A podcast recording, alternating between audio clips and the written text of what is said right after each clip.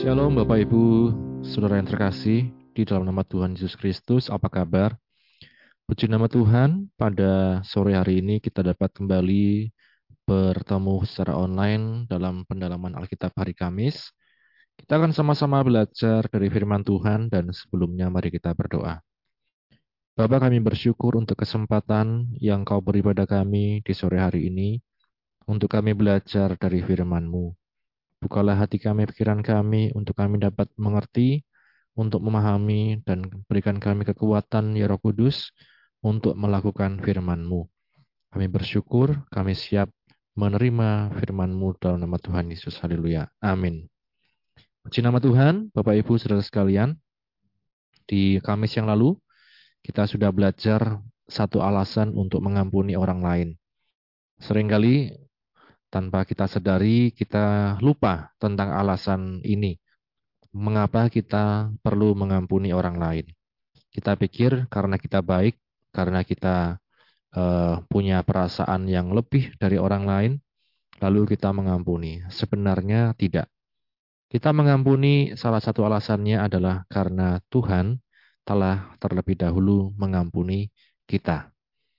Diibaratkan seperti seseorang yang berhutang sepuluh ribu talenta dia diampuni oleh sang raja, sementara orang tadi tidak berterima kasih dengan cara mengampuni orang lain, tetapi justru dia memasukkan orang yang berhutang 100 dinar kepadanya ke dalam penjara.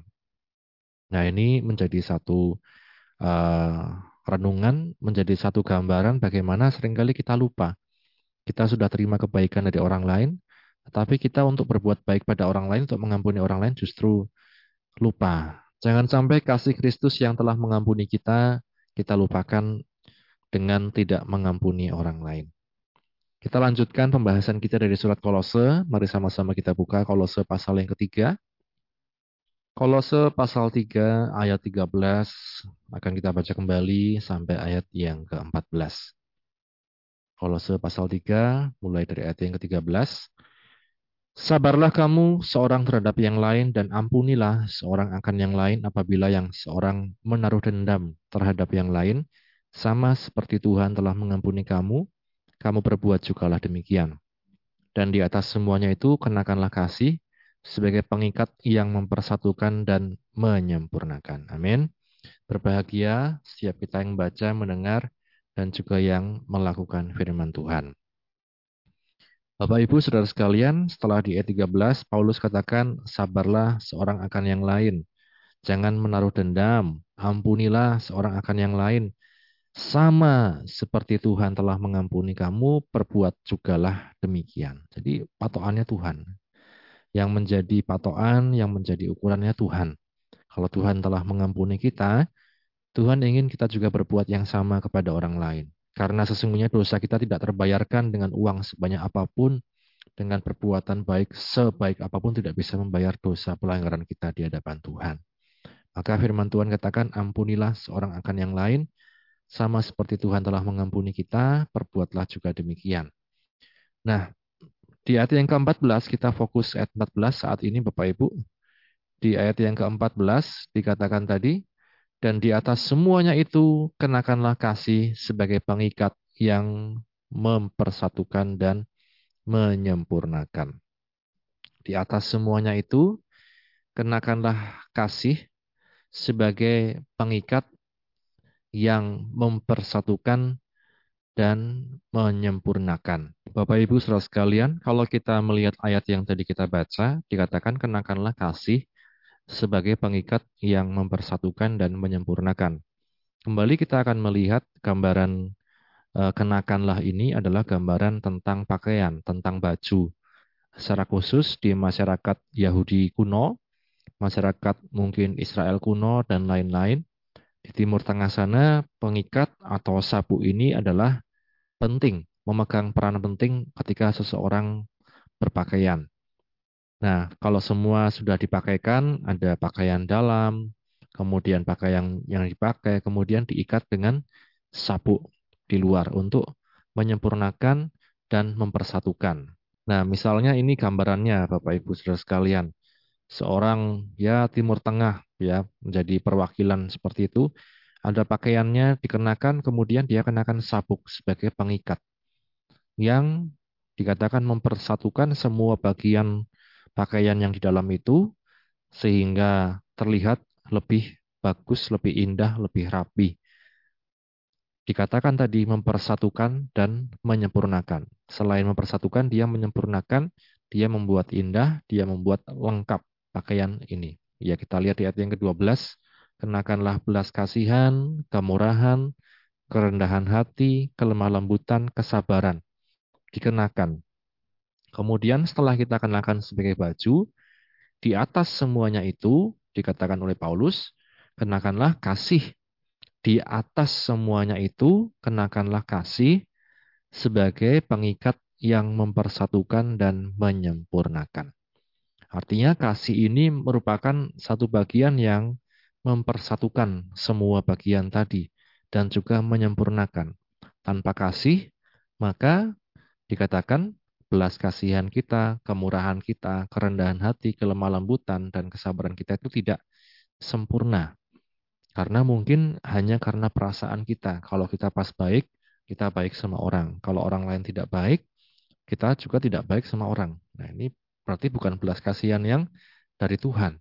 Tetapi belas kasihan yang dari Tuhan dikatakan diikat dengan kasih. Ada kasih yang menyempurnakan dan mempersatukan. Itulah kasih Kristus. Kasih Kristus inilah juga yang dikatakan Rasul Paulus di dalam Efesus pasal yang ketiga, misalnya. Efesus pasal yang ketiga dikatakan di ayat yang ke-18, Aku berdoa supaya kamu bersama-sama dengan segala orang kudus dapat memahami betapa lebarnya dan panjangnya dan tingginya dan dalamnya kasih Kristus dan dapat mengenal kasih itu sekalipun ia melampaui segala pengetahuan. Aku berdoa supaya kamu dipenuhi di dalam seluruh kepenuhan Allah. Amin.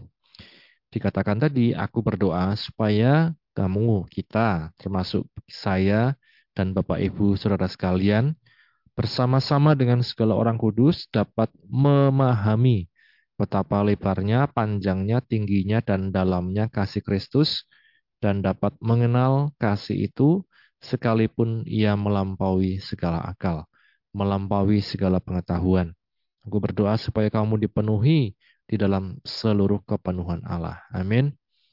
Nah, Bapak Ibu, dikatakan itulah kasih yang mempersatukan dan menyempurnakan di ayat yang di Kolose 3 ayat 14 tadi. Kasih yang mengikat sebagai pengikat yang mempersatukan dan menyempurnakan. Kemudian kalau dalam konteks kita kehidupan sehari-hari, dalam kehidupan kita sebagai jemaat Tuhan, sebagai saudara seiman, atau mungkin kehidupan kita sebagai saudara uh, di dalam keluarga, mungkin juga dalam saudara dalam sebangsa setanah air, di mana pun kita berada, apa yang menjadi pengikat kita? Apakah kasih itu menjadi pengikat kita? Berbicara tentang kasih dan juga pengikat, ada sinetron di RCTI ya itu yang judulnya Ikatan Cinta. Sinetron yang kalau tidak salah sampai sekarang belum selesai. Ceritanya terus ada bahkan orang bilang ceritanya terus bulat ya, Ikatan Cinta. Mas Al, terus kemudian Andin dan lain-lain. Nah, Bapak Ibu, betapa kuatnya ikatan cinta ini. Betapa kuatnya ikatan cinta yang di dunia saja bisa kuat seperti itu. Apalagi kalau kita di dalam Tuhan Yesus Kristus. Ikatan cintanya itu sangat kuat. Kenakanlah kasih sebagai pengikat. Sebagai pengikat yang mempersatukan dan menyempurnakan. Di dalam Roma pasal yang ke-8 ayat 35 dikatakan, Siapakah yang akan memisahkan kita dari kasih Kristus? Penindasan atau kesesakan atau penganiayaan atau kelaparan atau ketelanjangan atau bahaya atau pedang? Karena seperti ada tertulis, oleh karena engkau kami ada dalam bahaya maut sepanjang hari, kami telah dianggap sebagai domba-domba sembelihan. Nah, Bapak Ibu saudara sekalian dikatakan siapakah yang akan memisahkan kita dari kasih Kristus? penindasan atau kesesakan atau penganiayaan atau kelaparan atau ketelanjangan atau bahaya atau pedang, dikatakan sangat sulit untuk kita terpisah sebab ikatannya sangat kuat. Di ayat sebelumnya dikatakan di ayat mulai dari ayat 33. Siapakah yang akan menggugat orang pilihan Allah?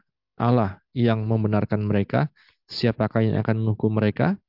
Yesus Kristus yang telah mati, bahkan lebih lagi yang telah bangkit, yang juga duduk di sebelah kanan Allah, yang malah menjadi pembela bagi kita, malah menjadi pembela. Inilah kasih Kristus. Mati, bangkit, duduk di sebelah kanan Allah, menjadi pembela bagi kita. Maka dikatakan sangat sulit untuk kita terpisah kalau kita sudah diikat oleh kasih Kristus. Kalau kita berbicara tentang ikatan, Bapak Ibu, Saudara sekalian, apa yang bisa mengikat kita? Contoh dalam hubungan saudara, saudara sekandung tentu ikatannya adalah ikatan darah biasanya ya. Ikatan darah sebagai saudara sekandung merasa terikat, merasa menjadi satu. Tapi kadang bisa juga ketika ada masalah satu sama yang lain justru akan bentrok dan kemudian menjadi masalah yang berlarut-larut. Kemudian juga dalam ikatan misalnya satu marga, kalau misalnya dalam orang Batak, kalau marganya sama semua, itu adalah satu ikatan, dianggap satu ikatan. Meskipun marga Sihombing ya di Papua, di Kalimantan, di Sulawesi, tapi kalau sudah bertemu sama-sama merasa satu ikatan. Merasa sama-sama Sihombing, kuat. Kemudian apalagi ikatannya dan lain sebagainya. Itu ikatan-ikatan yang cukup kuat ketika ada ikatan marga, ikatan darah seperti itu. Nah, kemudian kita melihat juga ikatan-ikatan yang sangat lemah, sangat tidak kuat. Misalnya apa? Ketika politisi partai politik membagikan uang money politik ya kepada orang-orang masyarakat untuk mereka memilih partai yang itu. Misalnya politisi membagikan uang kepada masyarakat agar dia dipilih menjadi wakil rakyat. Bisa jadi rakyat akan terikat secara temporer ya, secara sementara karena uang. Tapi kalau sudah tidak ada uangnya, Bapak Ibu sudah sekalian, tidak peduli lagi tentang pilihannya, tidak peduli lagi tentang politisi tersebut. Itu ikatan yang sangat lemah, ikatan uang. Kalau kita masih bisa bayar, terikat. Kalau sudah tidak bisa bayar, akhirnya lepas semua. Maka jangan sampai kita membangun ikatan kasih Kristus di mana pun kita berada itu dengan uang. Kita menarik orang kepada Tuhan Yesus, kita beri uang, kita kasih uang, untuk mereka datang pada Tuhan Yesus. Nanti suatu saat kalau tidak diberi uang bisa menjadi masalah, tidak peduli dan lain sebagainya. Itu ikatan-ikatan Bapak Ibu Saudara sekalian. Maka firman Tuhan katakan kenakanlah kasih sebagai pengikat yang mempersatukan pertama. Ibarat masakan, mungkin ibu-ibu yang masak, ada bahan-bahan berbagai macam, entah itu bumbu dapur, baik kemudian bahan-bahan sayur, daging, ikan, dan lain-lain. Apa yang bisa mempersatukan mereka? Salah satunya adalah garam. Tanpa garam, rasanya tidak bersatu mereka. Rasanya terpisah-pisah. Ini rasanya seperti ini, itu rasanya seperti itu. Tapi ketika ada garam, dikatakan itu bisa mempersatukan. Maka firman Tuhan pernah katakan, engkaulah garam dunia, kamulah garam dunia. Artinya, kehadiran kita itu bisa membuat satu persatuan bukan justru memecah belah tetapi mempersatukan satu sama yang lain. Nah, kita melihat di sini betapa kuatnya kesatuan itu, ikatan itu kalau dibangun di atas kasih Kristus. Bukan uang, bukan hobi misalnya, yang satu sama lain sekarang banyak sekali ya. Komunitas-komunitas, entah itu komunitas foto, entah itu komunitas kendaraan, motor, mobil, dan lain-lain. Itu kemudian bersatu membuat komunitas touring ke mana, pergi dengan biaya mereka sendiri, mengeluarkan sendiri, karena merasa bersatu, merasa satu hobi, satu kesukaan. Tapi sekali lagi itu bisa kemudian nanti juga menjadi masalah ketika ada pergesekan satu sama yang lain, ketidakcocokan, dan lain sebagainya. Dalam rumah tangga pun demikian. Jangan sampai kita berumah tangga, memilih pasangan hidup hanya karena satu hobi, satu kesukaan. Tapi karena Kristus kasih Kristus sebagai pengikat yang mempersatukan dan menyempurnakan. Itulah kasih Kristus Bapak Ibu, yang juga dikatakan kalau Kristus sudah mengampuni kita, menjadi korban penebus bagi kita, maka kita pun seharusnya bisa mengampuni orang yang bersalah kepada kita. Nah, kita kembali pada Kolose 3 ayat 14 tadi, dikatakan, dan di atas semuanya itu kenakanlah kasih sebagai pengikat yang mempersatukan dan menyempurnakan. Berbicara tentang menyempurnakan, salah satunya adalah tentang keindahan. Ya, keindahan kalau orang memakai sabuk tadi ya, dalam uh, pakaian Israel di zaman kuno, zaman dulu, ada jubah, ada sabuk mengikat, selain mempersatukan semua, dia juga menyempurnakan. Maka kasih itu yang membuat indah sebuah hubungan. Pemasmur pernah mengatakan kerukunan itulah yang indah, yang dikehendaki Tuhan. Kita dalam keluarga, rukunlah satu sama yang lain. Pasti mungkin ada berbeda pendapat dan lain-lain, tetapi mari kita belajar untuk rukun satu sama yang lain.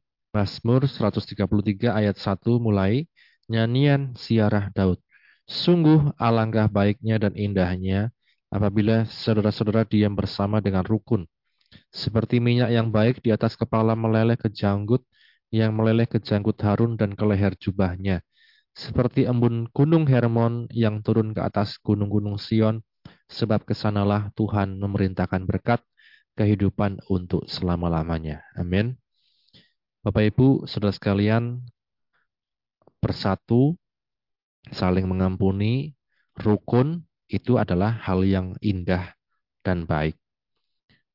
Seperti tadi, pengikat, sabuk, dia bukan hanya mengikat mempersatukan, tetapi juga membuat indah, menyempurnakan.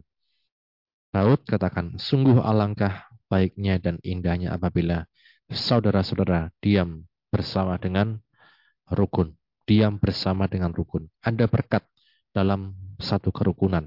Seperti minyak yang baik di atas kepala meleleh ke janggut yang meleleh ke janggut Harun dan ke leher jubahnya. Seperti embun gunung Hermon yang turun ke atas gunung-gunung Sion. Sebab ke sanalah Tuhan memerintahkan berkat kehidupan untuk selama-lamanya. Amin. Gunung Hermon, gereja kita, gereja Pantai Kosta Gunung Hermon dikatakan ada berkat ketika ada kerukunan satu sama yang lain. Baik kita sebagai keluarga, baik kita sebagai jemaat Tuhan, baik kita sebagai masyarakat di mana pun kita berada dikatakan rukunlah sehingga ada keindahan. Maka Paulus katakan tadi, kasih itulah yang mempersatukan dan menyempurnakan. Sekali lagi, kasih itulah yang mempersatukan dan menyempurnakan. Pengikat yang sangat kuat, pengikat yang mempersatukan dan menyempurnakan. Ini Bapak Ibu sekalian. Dan kiranya kasih Kristus inilah yang menjadi dasar kita untuk berbuat baik. Kasih Kristus inilah yang menjadi dasar kita untuk mengampuni orang lain. Kasih Kristus inilah yang menjadi dasar kita untuk hidup rukun satu dengan yang lain. Karena rukun itu indah, baik, dan berkat Tuhan mengalir ketika ada kerukunan. Amin Bapak Ibu Saudara sekalian, kiranya Tuhan memberkati. Mari sama-sama kita berdoa. Bapak kami bersyukur buat firman-Mu yang telah kami baca, kami dengar, kami renungkan. Tolong kami untuk menyadari bahwa perbuatan baik kami adalah sia-sia kalau tidak didasari oleh kasih Kristus itu. Tolong kami dapat mengenakan kasih itu sebagai pengikat yang mempersatukan dan menyempurnakan Ikat kami dalam kasih-Mu Tuhan, sehingga kami dapat bersatu, bukan hanya karena hal-hal jasmaniah, bukan hanya karena kesamaan-kesamaan, tetapi justru karena kasih-Mu. Ketika kami berbeda, kami bisa bersatu satu sama yang lain. Itulah Tuhan yang kami rindukan. Dan biarlah kasih-Mu juga menyempurnakan, membuat indah setiap kehidupan kami, baik pribadi lepas pribadi, baik di keluarga, baik di jemaat Tuhan. Sehingga ada berkat yang mengalir dalam kehidupan kami dan namamu yang dipermuliakan selalu. Berkatilah anak-anakmu yang sudah mendengar firmanmu di mana pun mereka berada. Yang sakit disembuhkan, yang lemah dikuatkan, yang susah dihiburkan, yang dalam permasalahan berikan jalan keluar ya Tuhan. Kami bersyukur ya Tuhan, kami sudah terima berkatmu dan hanya di dalam nama Tuhan Yesus Kristus kami berdoa. Haleluya. Amin. Puji nama Tuhan, Tuhan Yesus memberkati. Amin.